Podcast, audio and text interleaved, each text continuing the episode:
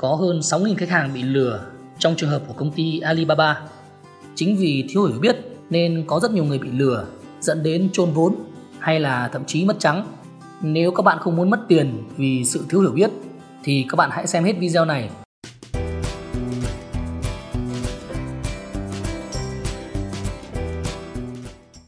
Xin chào các bạn đến với kênh Tấc Đất Tấc Vàng.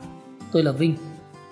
Trong thời gian gần đây thì có rất nhiều bài báo nói về trường hợp có hơn 6.000 khách hàng bị lừa trong trường hợp của công ty Alibaba.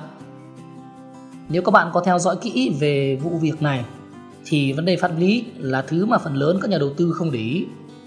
Vì đa phần họ chỉ dành thời gian để tính nhẩm và mơ mộng xem trong tương lai sẽ lãi được bao nhiêu tiền trong thương vụ đó. Chính vì thiếu hiểu biết nên có rất nhiều người bị lừa, dẫn đến chôn vốn hay là thậm chí mất trắng khi đầu tư vào những dự án ma với chủ đầu tư không uy tín. Nếu các bạn không muốn mất tiền vì sự thiếu hiểu biết thì các bạn hãy xem hết video này trước khi các bạn lựa chọn bất kỳ một dự án nào hay chủ đầu tư nào. Vậy thì những giấy tờ pháp lý cần quan tâm là những gì? Khi một dự án bất động sản đã được cấp phép ấy, thì có nghĩa là khi đó sẽ phải có giấy chứng nhận đầu tư. Chủ đầu tư phải có giấy chứng nhận quyền sử dụng đất. Điều này đồng nghĩa với việc cái dự án đó đã nộp tiền sử dụng đất theo quy định của pháp luật. Tiếp theo là bước tiến hành xây dựng. Chủ đầu tư phải có giấy phép xây dựng, phê duyệt quy hoạch 1 phần 500. Khi các bạn mua dự án nhà hình thành trong tương lai ấy, thì để có thể huy động được vốn và mở bán thì chủ đầu tư phải được bảo lãnh của một ngân hàng uy tín nào đó.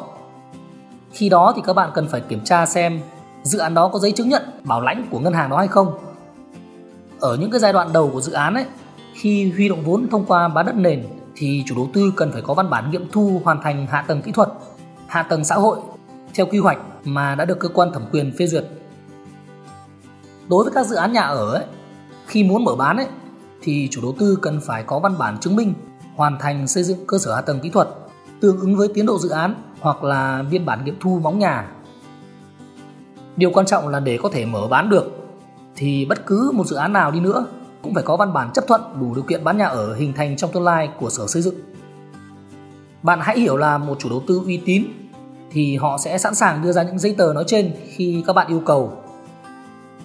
Vậy nên tôi mong các bạn đừng ngại khi hỏi về giấy tờ pháp lý với chủ đầu tư. Có một điều nữa là các bạn phải hiểu là khi kiểm tra pháp lý là chưa đủ. Các bạn cần phải kiểm tra trên thực tế trong quá trình thi công để đảm bảo rằng chủ đầu tư xây dựng đúng như trên giấy tờ, bản vẽ và tiến độ thi công dự án